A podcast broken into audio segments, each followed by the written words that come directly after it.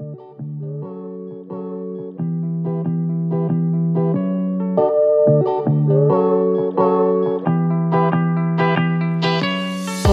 je suis Cécile Albert et je suis très heureuse de vous partager ces discussions entre mères. On dit qu'il faut un village pour élever un enfant.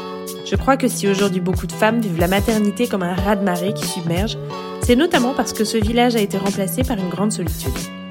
Dans ce podcast, c'est un peu de ce village qui se tisse. J'y reçois des femmes, des mères, qui partagent en toute sororité leurs bons conseils pour une maternité plus apaisée, plus joyeuse et moins isolée. Bonne écoute Peut-être que le postpartum prend fin quand on a réussi à reconnecter toutes les pièces de notre puzzle intérieur Ou quand on a fait la paix avec l'idée de ne plus retrouver sa vie d'avant et qu'on se sent tout de même épanoui Voilà comment Julia Simon introduit son livre Bien vivre le quatrième trimestre naturel. Aujourd'hui, j'ai la joie d'échanger avec Julia, qui est autrice donc, mais aussi naturopathe et coach, ayant à cœur d'accompagner les femmes et les mères de façon holistique. Pour retrouver tout l'éventail de ses propositions, rendez-vous sur son compte Instagram juliasimon.naturali ou sur son site juliasimon.fr. Julia m'a confié avec générosité et confiance les bouleversements qu'elle a vécu elle-même à travers ses deux postpartums. Nous avons parlé des défis du quatrième trimestre, mais surtout de ce qu'on peut mettre en place pour la savourer, cette période si unique dans la vie d'une femme et d'une mère. Nous avons parlé aussi du couple, de la place du conjoint, de créer son village. Allez, c'est parti, on papote. Bonjour Julia Hello Cécile Je suis enchantée de prendre ce temps avec toi ce matin. Merci. Julia, j'ai découvert ton, ton travail, moi, pendant mon deuxième postpartum, puisque un de tes livres, euh, Bien vivre le quatrième trimestre au naturel, m'a bien accompagnée. Et, et c'est vrai que je pense que j'ai été mieux préparée pour ce deuxième postpartum et il a été vraiment beaucoup plus doux euh, que le premier. Alors c'est tout un ensemble de raisons, mais cette préparation y a participé et ton livre a grandement participé à cette préparation. Eh bien, je suis ravie d'avoir pu participer du coup à ma manière grâce, grâce à mon livre. Merci, ça me touche. Je sais que je ne suis pas la seule à, avoir bénéficié de tes précieux conseils. Euh, est-ce que tu veux commencer par nous en dire un peu plus sur toi? Ouais, avec plaisir. Donc, moi, je m'appelle donc Julia, Julia Simon. Euh, je suis maman de deux filles, Emma et Léonie, qui sont grandes maintenant. Donc, euh, mes postpartum semblent euh, s'éloigner au fur et à mesure, même si on sait que le postpartum, c'est toute la vie. mon truc à moi, c'est d'aider les femmes, en fait. c'est vraiment ma mission, c'est d'aider les femmes à traverser des périodes intenses de leur vie, des périodes qui peuvent vraiment les, les, relier à leur puissance. Et pour moi, le postpartum, c'est vraiment un, moment dans la vie des femmes, comme plein de moments en fait, qui, sont, euh, qui ont été tabous pendant très longtemps et sur lesquels on est en train de mettre de la lumière maintenant, euh, grâce à des livres comme le mien, mais aussi avec des femmes qui prennent la parole sur ce sujet-là, que ce soit euh, autour de la matrescence, que ce soit tous ces, tous, ces, tous ces sujets. Et donc voilà, une de mes premières contributions, ça a été de, de travailler pendant plusieurs années sur le postpartum. Euh, notamment grâce à ma formation en naturopathie, mais aussi en acupuncture euh, traditionnelle. Euh, j'ai pu voir grâce à ces approches qu'on pouvait vraiment aider les femmes à se sentir vraiment bien et qu'on n'était pas obligé de les laisser comme bébé dans un coin. Donc j'ai commencé à me, à me former là-dessus, du coup à partager sur ces sujets-là. Et puis au fur et à mesure, je me suis aussi connectée à ce qui était vraiment important pour moi dans mon approche. Et c'est vraiment d'aider les femmes avec leurs émotions à les accueillir davantage, à les transformer de manière euh, plus facile et plus fluide. Donc, je me suis formée euh, à l'EFT, je me suis formée également euh, au coaching aussi pour les aider à prendre du recul sur leur vie. Et puis, depuis quelques années, là, je suis vraiment dans, une, dans un travail qui est aussi plus sacré, que ce soit à travers ma formation en tant que praticienne chamanique. Et puis là, il y a des choses qui sont en train de se dessiner pour moi pour cette prochaine année. Là, je suis assez émue parce que je me suis, j'ai fait un pas très important pour moi cette nuit à 23h58 euh, pour euh, ces prochains mois. Donc, je vous en parlerai très rapidement, mais c'est vraiment autour du sacré autour du fait d'accompagner les femmes vraiment à, se reconnecter à quelque chose qui est déjà à l'intérieur d'elles et, euh, euh, leur permettre de se rappeler à quel point elles sont exceptionnelles et vraiment puissantes. Donc, euh, donc voilà, ça c'était une présentation peut-être voilà, qui, me représente assez dans ce que j'ai pu vivre aussi en tant que mère, en tant que femme et du coup aussi en tant que professionnelle depuis, mes, depuis ma première grossesse en 2010 tu, proposes vraiment une approche euh, euh, qui est très holistique. Euh, Complètement. Ça, c'est vraiment mon, merci à Cécile d'en parler parce que on voit beaucoup hein, les, euh, quand on s'occupe de, de personnes, voilà, on pense qu'elles ont qu'une tête ou qu'elles ont qu'un corps ou qu'elles ont que des émotions. Et en fait, euh, je pense que c'est pas vrai. Je pense qu'on est des êtres euh, complètes. Je pense qu'on est tout à la fois et c'est tellement important de pouvoir euh, revenir dans notre corps pour être connecté à nos sensations physiques. On sait en plus que tous nos traumas, toutes nos peurs, elles viennent se loger dans notre, dans notre corps, euh, mais aussi dans notre ADN, ça on pourra en reparler aussi. Mais on est aussi euh, des boules d'émotions et là, notamment, tu vois, quand on parle du postpartum, toutes les jeunes mamans savent à quel point l'émotionnel est tellement important dans ces moments-là. Mais si on coupe notre émotionnel de notre tête, de notre corps, et même parfois, aux osons de mots, de notre spiritualité, oh, du coup, c'est tellement difficile parce que on, se sent pas à notre place. On a l'impression qu'on est nul, euh, qu'il y a quelque chose qu'on n'a pas compris ou qu'on est, euh, moins bien que d'autres femmes qui, elles, ont l'air d'avoir euh, leur vie bien rangée, etc. Non, si on, on se donne l'opportunité de se reconnecter à l'être entier que nous sommes, alors là, on peut commencer à se connaître. Alors là, on peut aller se connecter à nos besoins. Et du coup, on on peut les communiquer aux autres, à notre tribu, à notre partenaire, euh, à nos mères, à nos amis, et puis à la société hein, entièrement. Donc voilà, donc pour moi, c'est vraiment important, Cécile, merci hein, de parler de cet accompagnement qui est vraiment holistique parce que c'est vraiment ma vision des choses. Et ce que je trouve euh, beau aussi, c'est que euh, ça permet d'utiliser, tu vois, ces, ces, périodes vraiment de transition que sont, que peuvent être en tout cas la maternité, le postpartum et d'autres étapes dans la vie de femme, comme des mots, comme des tremplins, parce que on, a euh, libérer la parole autour du postpartum, en partie en tout cas ces dernières années, euh, mais beaucoup aussi en disant à quel point c'est dur. Et c'est important, tu vois, d'avoir cette prise de conscience que oui, c'est, ça peut être sacrément difficile, mais je trouve qu'il ne faut pas s'arrêter là.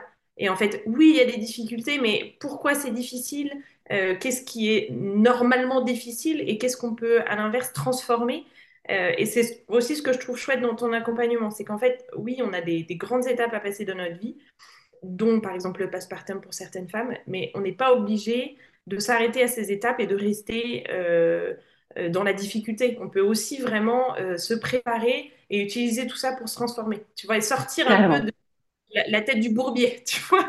C'est tout à fait ça, Cécile. C'est merci, hein, parce que c'est exactement ce que je ressens. Je pense que c'est justement une période où on peut vraiment se reconnecter à ce qui est important pour nous. Comment est-ce qu'on veut contribuer en tant que femme et en tant que mère dans notre société actuelle, qui je suis vraiment, quels sont mes besoins, qui je suis en fait? Et c'est un tremplin pour autre chose, pour recréer une vie qui soit encore plus alignée avec qui on est. Euh, bien sûr, c'est difficile au début. Bien sûr qu'on est fatigué. Bien sûr qu'on en chie, franchement. Mais c'est pas que ça le postpartum, et, heureusement. Et je, je, pense que plus on en a conscience, plus on peut aussi euh, transformer cette période-là et la partager aussi avec les autres femmes, et puis avec nos filles, et puis avec nos fils aussi. Et là, tu vois, tu parles de postpartum, mais je pense que quand tu vois, quand tu, quand tu parlais ça, je pensais tout de suite à la ménopause. Tu vois, la ménopause, ça aussi, c'est un moment de transition hormonale pour les femmes. Et c'est tellement respecté et honoré dans tellement de cultures que je pense que ce sera aussi une autre étape. Euh, pour moi, pas maintenant, parce que mon, élan n'est pas là, mais, mais les femmes sages qui euh, sont ménopausées, oh, c'est aussi un, moment de vie d'une femme et tout qui est tellement important, qui apporte tellement que que bien sûr le, tabou est en train de, tomber là aussi. Hein. J'ai vu qu'il y avait des livres de cuisine qui sortaient sur ce, sur ce thème-là, qu'il y a des choses qui sont en train d'être faites. Donc euh, c'est merveilleux. Moi je suis, euh, moi je suis euh, portée par toutes ces femmes qui, qui montrent la voie, qui mettent en lumière les femmes que, nous sommes pour justement transformer ces moments qui sont pas faciles et en les shiftant, les transformant en quelque chose de puissant qui nous correspond tellement. Vraiment, vraiment, ouais. Est-ce que pour toi, euh, c'est comme ça que tu as vécu ta maternité, comme quelque chose de, puissant, de transformant? Comment ça s'est passé un peu cette découverte de ta maternité? Qu'est-ce que tu avais comme, euh, euh, avant d'être maman, même comme, comme projection, comme héritage familial? Voilà, comment tu t'avançais un peu dans l'aventure? Ah, merci. Euh... Ah là là, ça m'émeut.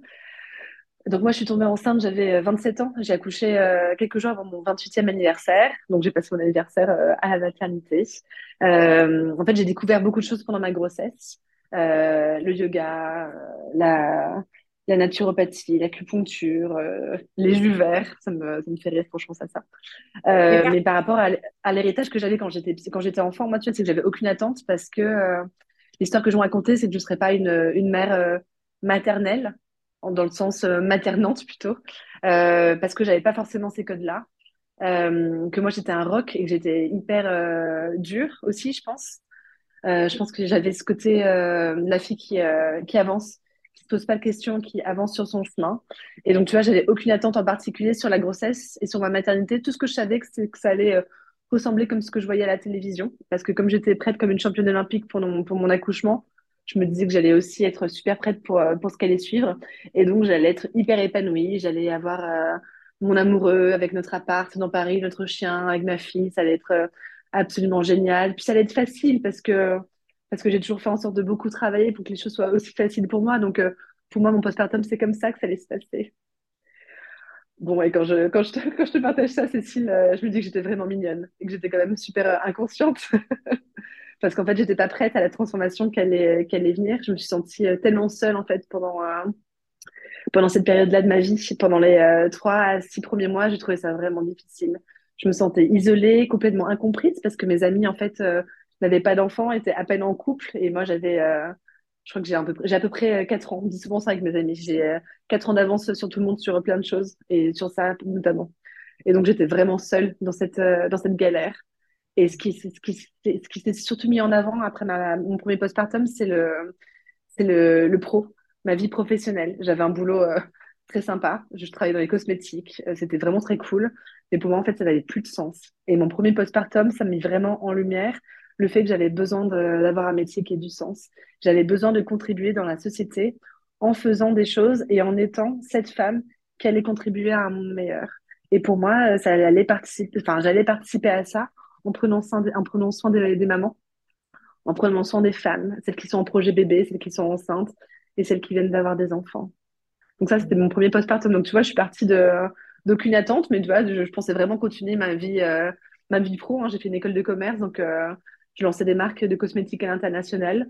C'était plutôt sympa, c'était plutôt cool, et puis ça correspondait vraiment à, à ce que j'avais étudié. Et, mais c'était plus assez, quoi. Et donc, euh, quand Léonie a eu 12 ans, 2 ans, pardon, 2 ans, en 2012, je suis partie à Bali faire un voyage pareil, pour lequel j'avais aucune attente. Et là, euh, je me suis rendu compte que j'avais envie d'être auprès des femmes. Et donc, j'ai entrepris des études d'acupuncture traditionnelle et des études euh, en naturopathie et je me suis installée dans mon cabinet. Et là, j'ai ma deuxième fille, Emma. Et donc là, ça a été encore un grand chamboulement. Donc, mon postpartum, comme toi, je l'ai vécu différemment du premier. J'étais beaucoup plus prête et beaucoup plus préparée parce que je savais euh, ce que ça allait euh, impliquer dans mon investissement euh, au niveau temps, au niveau, au niveau fatigue, les effets sur le manque de sommeil, etc. Mais c'est surtout que j'étais plus prête parce que, parce que j'avais étudié pendant deux ans l'acupuncture, pendant deux ans la naturopathie. Et donc, j'avais plein de choses à pouvoir mettre en place. Donc, j'ai testé des choses pour me reposer davantage et pour gagner plus en énergie, prendre soin de moi, prendre soin de l'énergie de mon sang, etc. Donc, j'ai vraiment mis en place davantage ce que j'avais pu apprendre en, acupuncture. Et, euh, et, donc là, cette différence de zen postpartum au niveau de ce que j'ai euh, traversé, et là, c'est plus mon couple qui en a pris euh, un coup. je me suis rendu compte que j'avais des attentes dans mon couple. et donc là, je pense que c'est vraiment la première fois que j'en parle ouvertement comme ça. Je pense que à ce moment-là de ma vie, j'avais besoin de me sentir vraiment protégée et accompagnée, etc. En tout cas, c'est ce dont j'avais besoin mais euh, j'en avais pas conscience. Et donc, euh, et donc c'est ça qui était difficile pour moi pour mon deuxième postpartum, c'était que j'avais besoin de quelque chose, mais je savais pas ce que c'était. Et en fait, j'avais besoin de me sentir vraiment euh, super, super protégée, super, super accompagnée, mais, mais avec du recul, je crois que j'ai pas été capable de le communiquer directement et que, et que le père de mes filles l'avait pas vu à ce point-là. En tout cas, il n'avait pas ressenti à quel point j'étais dans cette attente et dans cette euh, détresse-là, je pense, dans, dans certains côtés. Donc j'étais euh, bien accompagnée, hein. j'ai fait de l'apto-psychothérapie aussi, mais euh, je pense que j'ai commencé trop tard. J'ai commencé à, j'avais commencé après la naissance d'Emma et puis j'avais arrêté et puis et puis j'ai commencé dans un moment qui à mon avis était trop tard peut-être pour sauver mon couple à ce moment-là. Donc donc voilà, donc mon deuxième postpartum s'est soldé avec la séparation avec le père de, des filles euh, avec le fait de me reposer des questions sur ma place dans, dans le monde, qu'est-ce que je voulais vraiment? Du coup aussi à poser mes limites, à savoir ce que je voulais, à me dire aussi que ce, que, ce dont j'avais besoin, en fait, c'était euh, c'était c'était mes besoins à moi et que peut-être que certains pouvaient trouver que, que j'étais beaucoup trop exigeante et que j'en demandais trop. Mais ça, avec du recul, je pense que c'est pas vrai. Je pense que j'avais des besoins qui étaient quand même présents et euh, ce que j'ai pu dire et demander après, c'était vraiment ce que je voulais, ce que, ce qui était juste pour moi. Et, euh, et, euh, et la vie a fait que ben, voilà, j'ai, marché mon, mon chemin comme une maman solo à ce moment-là. Et, et en fait, ça m'a vraiment, vraiment connecté à, à la difficulté du couple aussi, à ce que l'on pouvait vivre en tant que mère à ce moment-là. Et en fait, je pense que j'avais besoin de montrer que j'étais une femme capable, une femme qui était merveilleuse et extraordinaire et que j'allais continuer à marcher mon chemin. Et en fait, c'est là aussi que le livre est apparu dans ma, dans ma vie. C'est à ce moment-là que je me suis dit que j'avais vraiment pas envie que les autres femmes vivent ce que j'avais vécu. Et donc, euh, mon intention, c'était de donner des, euh, des conseils euh, vraiment puissants, mais simples, pour que les femmes puissent se reposer, puissent vraiment communiquer d'une meilleure manière avec leurs partenaires, etc., pour pas forcément vivre ce que moi j'avais vécu. Je pense que c'est aussi parti de là. Et c'est pour ça, Cécile, que là, dans quelques mois, il y a, il y a mon livre qui va ressortir dans une édition augmentée. Et là, j'ai vraiment mis le paquet sur le couple parce que bah, du coup, j'ai guéri tout ça. Hein. Je me suis séparée du père des filles euh, il y a sept ans maintenant. Et du coup, j'ai fait un gros travail de guérison sur ces parties blessées euh, que je portais, sur ma relation au masculin, sur ma relation au féminin, pour justement euh, proposer un, un, livre qui parle un peu plus de, du couple avec euh, une autre approche, avec euh, une meilleure compréhension, compréhension des, des langages de l'amour, de cette méthode Imago qui peut tellement bien aider les couples, etc. Donc, donc voilà, tu vois, c'était un deuxième postpartum qui était un peu différent du premier, qui m'a fait beaucoup bouger, qui m'a beaucoup, beaucoup touché, mais qui m'a permis aussi de transformer. Tu vois, j'ai voulu vraiment contribuer en, aidant pas seulement les femmes que je voyais au cabinet, mais en vraiment en, propageant ma croyance sur le postpartum, comme quoi c'est une période puissante de la vie d'une femme, à travers un livre pour euh, toucher des milliers, des milliers, des milliers de femmes. Ouais, donc deux postpartum très différents, tous les deux avec leur difficulté et tous les deux avec leur pouvoir de transformation aussi, quoi. Ouais, tout à fait. Tu vois, je me, je, me demande souvent si, euh, est-ce que si j'étais en rester en couple, dans ce couple-là, est-ce que, est-ce que j'aurais écrit mon livre? Mmh. bah, Je suis pas sûre parce que parce que mon livre il m'a permis de j'ai beaucoup pleuré quand j'ai écrit mon le livre en 2000 euh, en 2019 j'ai beaucoup beaucoup pleuré parce que parce que je, je revivais ce que j'avais vécu et je voyais aussi ce que j'aurais pu faire si, euh, si j'avais eu ces informations là avant aussi. Donc euh, donc ce livre là c'était vraiment un travail de guérison pour moi. Ouais. c'est vrai que le comme on disait, hein, la maternité, ça nous, embarque, ça nous transforme. Pas facile d'embarquer son partenaire aussi dans cette euh, même aventure. Bah, c'est pas facile parce que tu vois, nous en tant que femme, on n'a pas les. Enfin, en tout cas, moi, moi, je vais parler pour moi. Moi, en tant que femme, j'avais pas, euh, j'avais pas les codes. On m'avait pas expliqué exactement ce que ça, ce que ça voulait dire que de devenir mère. On m'avait pas expliqué ce que cela signifiait que de traverser un postpartum. Alors que je suis une femme et que je suis celle qui, qui est censée le vivre et donc d'être euh, le, mon le personnage principal, le rôle principal de, de ce postpartum-là. Qu'est-ce qu'on peut attendre de nos hommes quand eux n'ont pas été éduqués là-dessus non plus, quand nous, on n'est pas capable de leur dire aussi euh, ce qu'on traverse? C'est tellement dur pour, euh, pour tous, quoi. Et donc, ce travail que je fais moi aussi, c'est, j'espère en tout cas que quand les femmes lisent mon livre, elles ont envie aussi de partager des choses douces avec leurs partenaires et que, et que la nouvelle édition va contribuer à ça parce que bah, nos hommes, ils ont besoin d'être, d'être Ouais, d'être éduqués sur le postpartum aussi. Et puis eux, pour eux, c'est tellement pas facile non plus, tu vois. Euh, je pense euh, à mon ex-compagnon, tu vois, enfin au père des filles. Je me dis, voilà, ça devait être, quand même être compliqué pour lui, hein, de pas savoir quoi faire, de d'être complètement perdu, de pas se rendre compte non plus de la souffrance euh, que je pouvais vivre à certains moments, de de l'isolement dans lequel j'étais. Et puis, et comme moi, j'avais cette image d'être un rock, mm. c'était difficile pour moi aussi d'avoir cette c'est pas le mot, le mot qui me vient, c'est humilité, mais c'est pas ça. C'est de pas avoir honte d'avoir, de devoir demander de l'aide. J'avais été tellement euh, forte avant. Qui, qui j'allais être dans notre couple si je pouvais, si j'étais plus celle qui était forte, quoi? Ouais. Et, donc, et donc, ouais. C'est-à-dire que euh, il faut savoir de quoi on a besoin et il faut savoir l'exprimer. Euh, et, c'est déstabilisant pour tout le monde. C'est-à-dire. Euh, ouais, tu vois, tu, euh, tu te sens pas bien tout, mais tu sais pas vraiment pourquoi, quoi. Ouais, c'est ça. Ouais, ouais. Et, l'homme, le partenaire dans tout ça, ben, il a aussi. Enfin, en tout cas, moi, c'est comme je, je l'ai ressenti. moi, j'étais dans mes, dans mes difficultés, dans mes besoins et dans mes émotions et dans, et dans mon bain d'hormones aussi. Et, et quelque chose d'extrêmement fort aussi euh, suite à, la grossesse, l'accouchement, l'allaitement, dans mon corps, profondément dans mon corps. Et c'est vrai que mon conjoint, qui a vécu aussi euh, vraiment euh, sa paternité, ça a été très fort, mais très différent. Euh, pas dans son corps, quoi. Pas comme en tout cas, pas comme moi dans son corps. Lui aussi dans son corps, mais pas comme moi dans mon corps. Et donc, de lui communiquer ce que je vivais pour qu'il comprenne mon besoin, ça, ça, demande un vrai travail. Parce que tu vois, par exemple, j'avais pas besoin qu'il me, me prenne le, mon, notre bébé, tu vois. Enfin, comment dire? C'est-à-dire, j'avais pas besoin que ce soit plus moi qui passe les journées avec mon, notre bébé.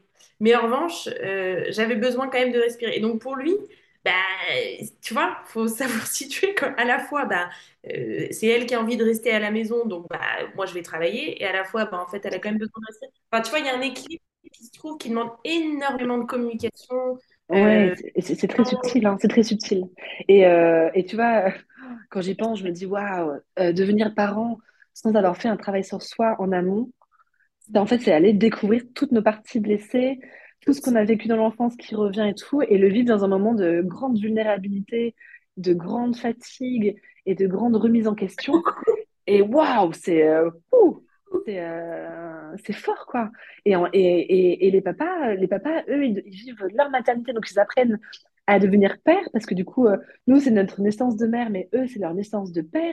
Donc ça vient vraiment travailler sur eux aussi la relation à leur père, qu'est-ce qu'ils ont été aussi comme, enfin, qu'est-ce qu'ils ont vécu et tout, notamment avec leur père, avec leur mère, enfin, et en plus, et en plus, euh, et en plus, leur rôle, c'est de nous protéger, parce que le rôle du masculin, le rôle du yang, c'est véritablement hein, de protéger le, féminin et le yin, et le rôle, c'est de nous protéger, mais ils ont pas, ils ont, ils savent pas non plus comment faire, donc c'est vraiment un, gros méli-mélo de deux âmes qui sont en train de se débrouiller du mieux qu'elles peuvent, avec euh, les informations qu'elles ont, avec leur expérience personnelle de chaque côté. C'est un autre être humain qui est là, du coup, un, bébé qui arrive et qui vient, bah, lui, bien sûr, va déséquilibrer l'équilibre à deux qui était là auparavant. Enfin, c'est, mais c'est, quand on y pense, c'est extraordinaire, en fait, ce qui se passe quand on devient parent. Ah oui, bien sûr. C'est extraordinaire et ça peut être exceptionnel et absolument fantastique. Et, euh, et d'où l'intérêt de, de, pouvoir euh, être préparé en amont. mon livre, je l'ai fait aussi parce que je me disais, tu vois, qu'au moins avec mon livre, il n'y aurait pas l'effet surprise, quoi. Tu sais que, tu vois, dedans, je parle de toutes les choses que moi j'ai pu euh, voir au cabinet, avec les femmes que j'ai accompagnées, etc., avec toutes les recherches que j'ai pu faire sur qu'est-ce que qu'est-ce qu'on peut vivre dans notre corps aussi. Donc, euh, quand tu n'as pas la surprise des lochis qui durent 3-4 semaines, quand tu n'as pas euh, les surprises des hémorroïdes ou des maux de dos ou, ou des cheveux qui tombent, tu vois, ou, ou des douleurs au sein, etc. quand tu n'as pas tout cet effet de surprise, au moins tu peux te concentrer sur l'autre partie qui n'est pas plus, j'allais dire essentiel, c'est pas essentiel ou c'est pas plus essentiel, mais cette autre partie qui est de venir soutenir ta sphère émotionnelle, soutenir euh, la femme que tu es, euh, lui donner beaucoup d'amour, tu vois, il y a une sorte de, de parentage hein, qui est à faire et tout, de se rapporter de l'amour aussi comme une mère, etc., pour venir aussi euh, eh bien, apporter du, du soutien à, à, ce, à cette version nous aussi qui était bébé, etc. Enfin, il y a tellement de choses qui se jouent, quoi. C'est tellement, ah c'est tellement beau, en vrai. C'est tellement beau. Que, comme tu dis, de ne pas être surprise, tu vois, il y a plein de choses qui font qu'un postpartum euh, peut être euh, difficile et est très souvent difficile. Bien sûr. Euh, évidemment, il y a la fatigue, puisqu'on on, est réveillé quand même très souvent la nuit. On a été enceinte, notre corps a fabriqué un enfant, on a accouché, donc il y a une fatigue physique normale à laquelle euh, on, peut accompagner, mais à laquelle quelque part on peut pas accompagner. Et, là, et là, Cécile, tu parles du fait que tu parles de quand, quand on est maman d'un enfant qui va bien. Parce que là, on parle pas des problèmes de reflux, on parle pas des bébés prématurés, on parle pas des bébés euh, qui ont des problèmes de santé, quoi. Donc, euh... donc, là, c'est, là, c'est, ouais. Et donc, il y a vraiment cette fatigue. Il y a aussi cet inconnu, comme tu disais, dans le postpartum, à savoir, mais attends, en fait, euh, moi je voulais allaiter, en fait j'ai des crevasses, j'ai super mal, mais comment je fais, qui j'appelle? J'ai des, j'ai des tranchées, mais qu'est-ce que c'est? J'ai déjà accouché, c'est En fait, j'ai super mal au ventre pendant trois jours. ouais, ouais, ouais. Donc il y a, y a l'inconnu, ça, c'est, ça peut être très stressant, très déstabilisant, très angoissant. Ah, euh, c'est nerveux, c'est sûr. Et puis la solitude. La solitude. Euh, c'est-à-dire que aujourd'hui, quand même, le, le, le partenaire le conjoint peut rester euh, euh, un peu plus, normalement, euh, s'il le veut, enfin s'il le peut, plutôt à la maison avec la maman. Donc normalement, on est au moins un peu mieux accompagné pendant le premier mois, mais c'est vrai qu'on est beaucoup aujourd'hui, en tout cas dans les grandes villes, voilà, on est beaucoup, on a pu vivre à côté de notre mère, notre tante, notre cousine, notre sœur, et, a pu avoir cette, cette communauté comme tu dis, euh, où tu as euh, voilà, ta, ta sœur qui passe et qui, et qui donne le bain à ton bébé pendant que toi, tu vas te faire une tisane chaude en, en faisant un peu de respiration. Enfin, et, et, et ça change tout. Moi, j'ai eu ça, tu vois. Donc, je sais à quel point c'est important. J'ai eu une mère et une sœur, elles sont toutes les deux sages-femmes, donc en plus, c'est particulier, qui, pour la mise en si tu veux, elles ont passé un temps plein pendant deux semaines avec moi, me massant les seins. Oh, quelle chance. Voilà, je leur dois vraiment mon allaitement, enfin en, en grande partie. J'ai eu cette amie, euh, une voisine, enfin une amie de toujours, mais qui habitait à 100 mètres, qui est venue me nettoyer toute ma salle de bain, euh, avec euh, toutes les protections hygiéniques, des saignements postpartum et tout, qui m'a fait ça, mes lessives. J'avais des sœurs qui passaient, maman qui m'apportait des cakes aux fruits secs. Donc j'ai eu ça, et pourtant, mon postpartum, j'ai trouvé que c'était quand même difficile. Donc je me dis, quand t'as pas ça, mais mon Dieu, le gouffre quoi, de, difficultés, de solitude, enfin voilà. Et, c'est sûr que pour moi, c'est une, clé. Après, comment on fait, quoi? Euh, ben, on anticipe, j'imagine, on, ose aussi, Euh, mais On ose demander, en fait, tu vois, on ose demander, même euh, là, tu vois, euh, moi, alors moi j'habite à Paris, donc toute ma famille, j'ai pas de famille vraiment ici, hein, mais c'est oser demander à nos amis, quoi. Oser, dem- de- oser demander à nos amis, à nos meilleurs amis de, passer, est-ce que tu pourrais, est-ce que tu peux m'emmener un bon truc à manger et tout là, je suis, euh, je tourne sur du Picard depuis, de- depuis une semaine, est-ce que tu peux venir me, me porter des super lasagnes que tu fais ou ton super gâteau, s'il te plaît, euh, Ouais, et euh, je pense que, je pense que c'est ça, c'est oser demander quand on, quand on sait ce dont on a besoin et tout, quoi. Mais ouais, c'est demander, je pense que c'est ça. Et puis, tu as raison, se préparer en amont, faire un meal train, tu sais, c'est demander à toute notre tribu qui habite pas loin de nous faire des petits plats, de venir nous, amener de temps en temps et faire un petit roulement comme ça. Et puis, c'est du coup, moi, ce que j'aime bien dans ça, dans, dans ce principe-là, tu vois, c'est vraiment de se dire, euh, eh bien, je vais mettre ma, ma tribu à mon service. Parce que là, ce que je suis en train de faire, c'est absolument euh, fou. Et en fait, je vais recréer du coup une tribu, un village, et je vais redonner cette impulsion euh, pour que les gens commencent à euh, retourner dans ce, dans ce mindset de, de communauté, commu- un mindset communautaire. On s'aide tous les uns des, des- on s'aide tous les uns les autres, on se rend service, on, on vient, on passe, on laisse un truc, on passe cinq minutes, on repart, etc. Et on recrée comme ça entre nous un petit village où on n'a pas forcément d'attente spécifique, mais où on sait que les autres sont là, ils vont passer, vont repartir, etc. Juste pour recréer en fait ce qui se passait dans les villages avant, tu vois. Avant, dans les villages, et moi j'ai, euh, du coup, du côté de ma mère, euh, ma famille est d'origine corse et tout, et, euh, et traditionnellement, c'est beaucoup comme ça que ça se passe, tu vois. Déjà, tu as tous les, tous les vieux qui sont dehors sur les bancs et tout, à papoter toute la journée et tout, et tu as des gens qui rentrent, qui sortent, qui rentrent, qui sortent, et, euh, c'est de ça dont on a besoin. On a besoin d'amis qui rentrent, qui sortent, euh, qui nous sortent les poubelles, qui vont sortir le chien, qui vont, euh, qui vont nous faire un petit brin de course, qui vont nous apporter un gâteau, etc.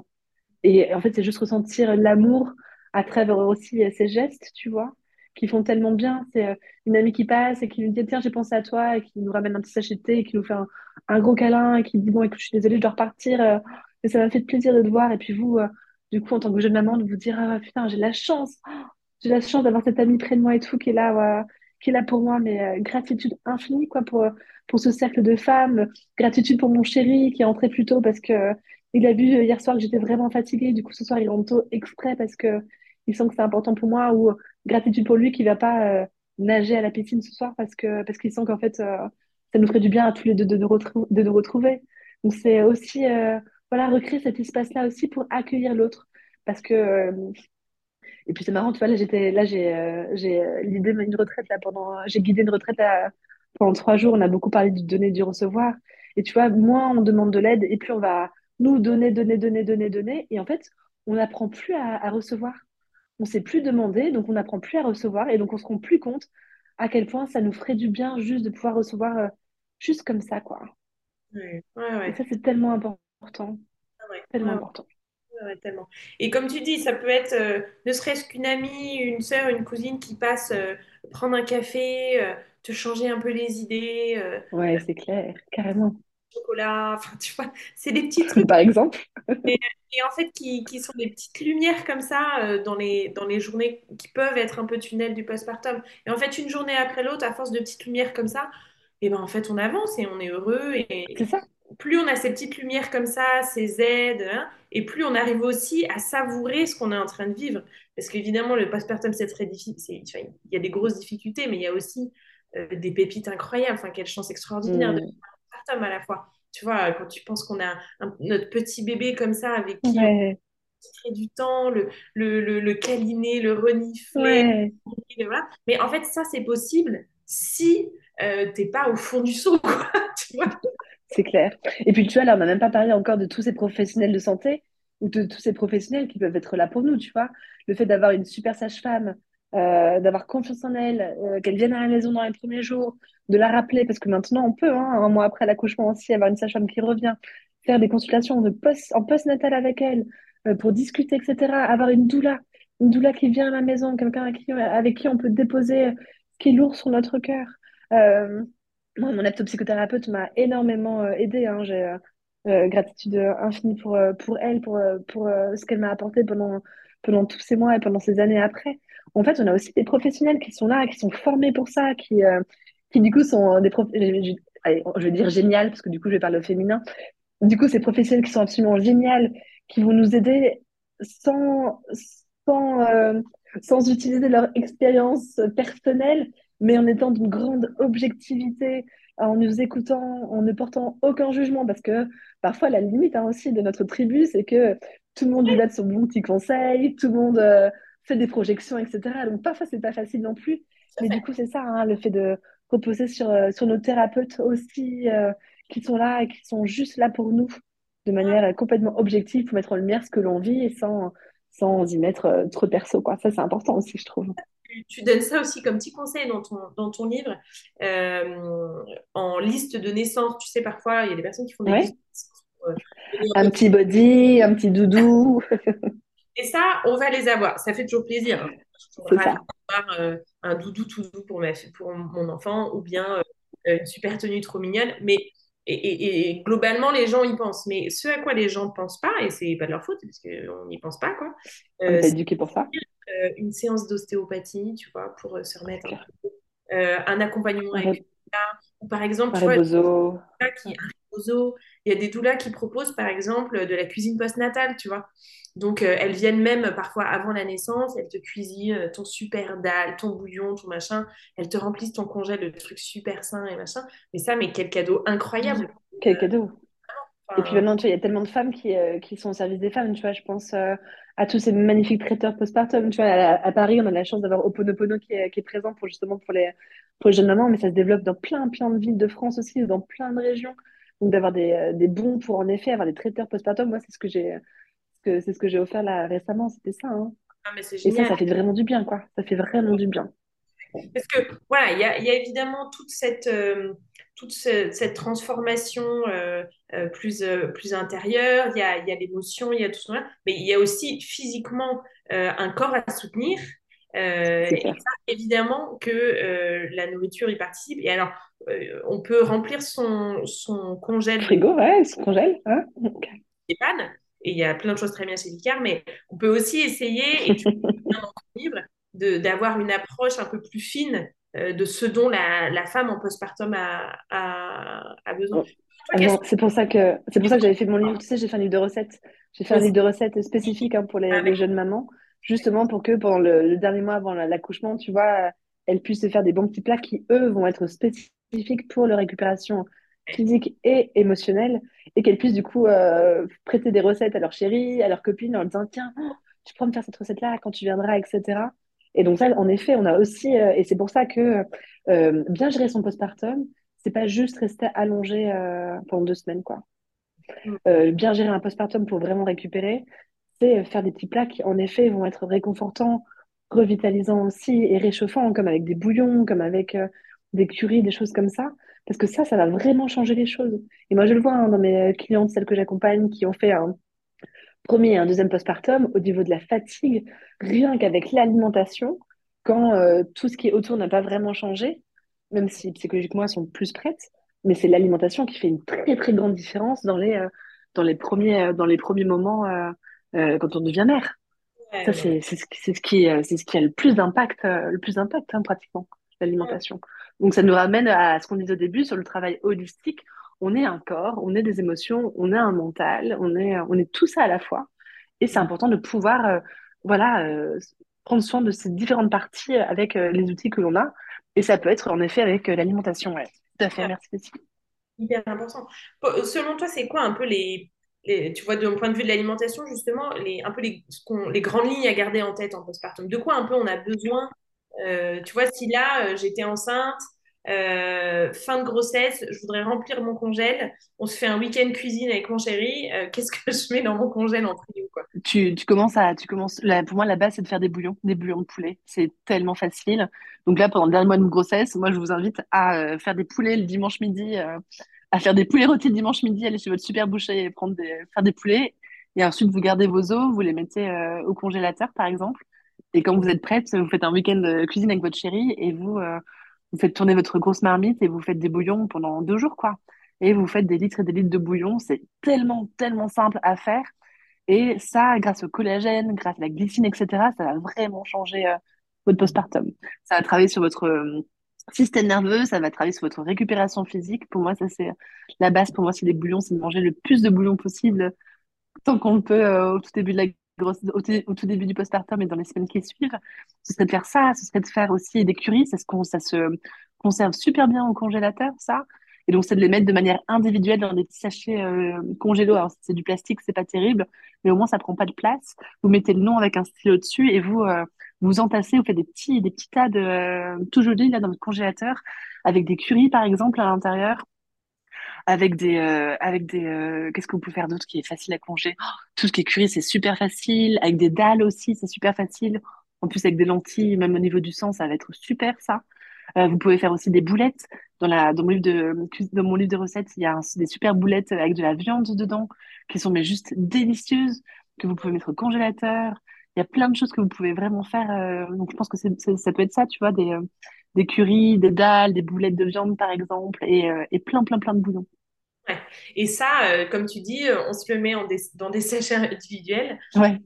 Comme ça, à la fin du congé paternité, quand on est toute seule à se faire manger, on peut se les, on peut se les sortir. Alors, les bouillons. Exactement évidemment les consommer tout de suite après l'accouchement et surtout les bouillons, etc.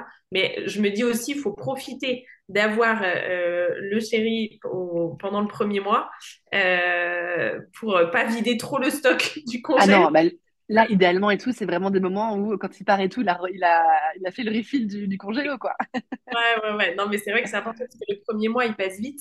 Et, euh, et c'est vrai qu'en plus, je trouve que dans le premier mois, euh, même s'il y, a des, il y a des difficultés, on est aussi un peu dans l'euphorie de la rencontre.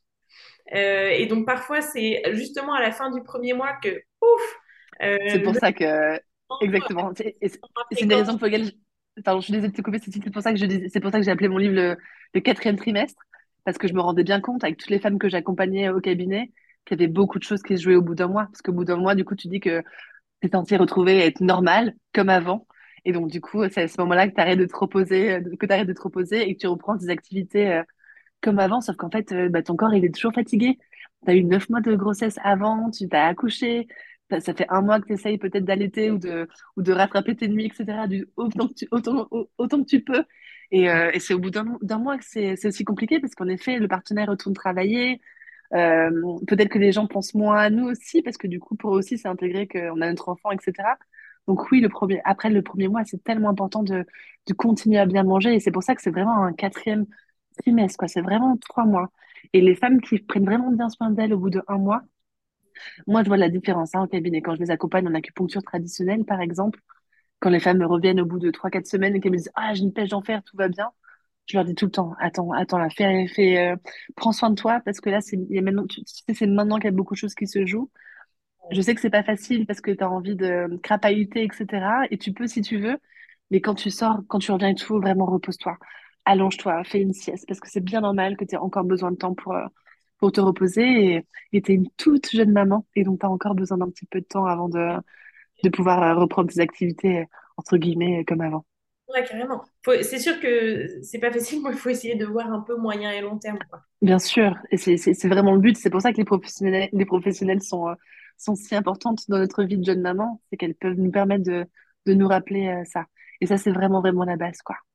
Et trois mois, euh, un trimestre, c'est vraiment pas trop pour euh, récupérer, enfin atterrir un peu, ne serait-ce qu'atterrir de l'expérience de l'accouchement, euh, sentir que notre corps est plus dans cette énergie de l'accouchement, qu'un allaitement soit vraiment lancé si on allait, que qu'on commence à déceler un peu un rythme avec notre enfant qu'on l'ait apprivoisé, qu'on l'ait décodé, que même dans le couple, il y ait quelques euh, des choses qui se soient mises en place. c'est vraiment pas, pas trop, quoi. Euh, non, et c'est pour ça, pour moi, quatrième trimestre, hein, c'est, pour moi, c'est vraiment pas la durée euh, d'un postpartum. Votre premier trimestre de, de mère, c'est pas ça le postpartum. Déjà, un, le postpartum, c'est la durée que vous aurez décidé. Euh, mais pour moi, c'est beaucoup plus long que ça. Hein. On le voit même au niveau cérébral, c'est de trois ans, c'est deux ans ou trois ans. et ça peut durer en fait toute une vie. Hein. Je me rappelle, et j'en parle souvent. Le, le, jour où j'ai fait le lancement de mon livre, près de chez moi, là, dans le 19e à Paris, il y a cette femme qui a pris la parole à la fin euh, de ma conférence et qui a dit, voilà, je crois que je suis en train de finir mon postpartum, ma fille a 11 ans. Et ça m'a vachement émue et c'était tellement juste, en fait. Tellement juste.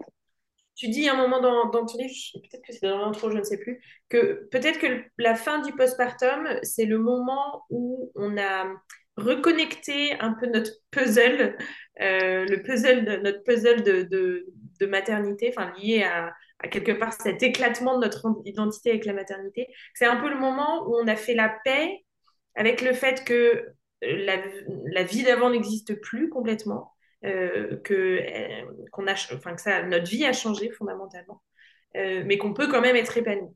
Donc quand on a à la fois cette acceptation que ben ouais ma vie a changé, en fait je m'occupe d'un enfant et je suis mère, donc bah ouais ma vie a changé, et à la fois je fais la paix avec ça euh, et je trouve euh, un moyen pour aller de l'avant et m'épanouir.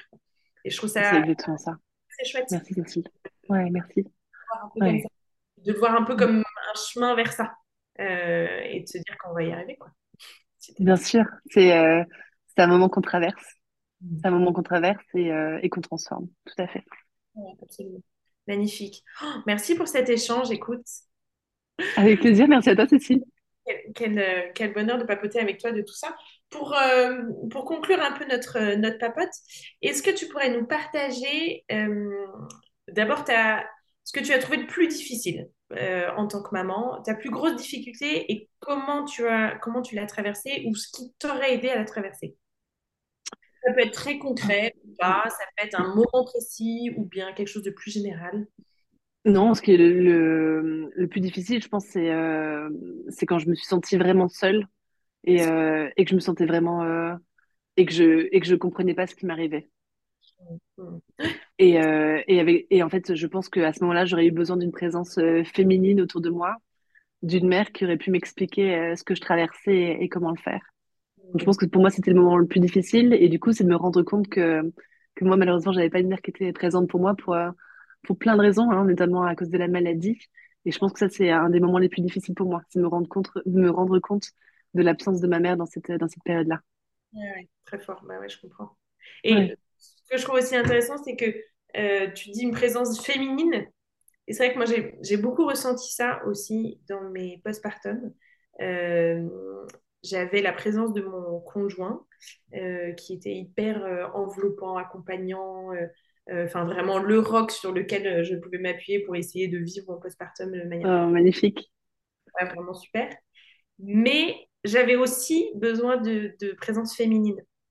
En fait, j'avais aussi besoin effectivement de, de, de femmes quoi, qui, euh, qui ont traversé ça dans leur chair, euh, soit effectivement ça peut être dans la famille ou, ou ailleurs, et, et l'un de remplace je trouve.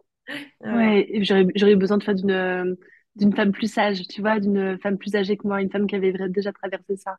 J'aurais eu besoin d'une mère présente, d'une belle-mère, tu vois, quelqu'un qui m'aurait qui aurait pu me dire, oh, ça va aller, tu sais, ce que tu traverses, c'est normal. C'est que ça a été comme ça pour moi aussi, tu sais. Ouais. Mais j'ai traversé, et puis tu sais, après, ça, et après, ce sera plus facile, t'inquiète pas. Ouais. Je pense que j'aurais eu besoin de ça. Mm. Et on a tellement besoin de ça. Et ça, c'est pas notre conjoint qui peut nous, nous apporter ces. Non. Ouais, non, et puis, mais, mais la présence de femmes de manière générale hein, dans nos vies, elle est tellement précieuse. Là, tu vois, là, pendant la retraite, là, je me rendais compte, hein, tu vois, toutes ces femmes qui étaient ensemble, hein, tu sens, dès que tu connectes cœur à cœur avec une femme, euh, et ça arrive quand ces moments-là de cœur à cœur, c'est quand tu es dans un état de vulnérabilité. Donc, quand c'est dans un moment difficile, par exemple, de ton postpartum, le fait d'avoir une femme qui te parle de cœur à cœur, oh, mais c'est tellement, euh, c'est tellement puissant, tellement puissant. Ouais, carrément, carrément. Et pour terminer, est-ce que tu aurais une, une pépite à nous partager dans ton, ton chemin de maternité? Un de tes meilleurs souvenirs, ça peut être euh, vraiment au tout début ou même aujourd'hui, parce que là, tu dois affronter plein de nouveaux challenges avec tes grandes. Enfin, c'est Et euh, truc qui particulièrement, oh. particulièrement en tant que mère. Oh.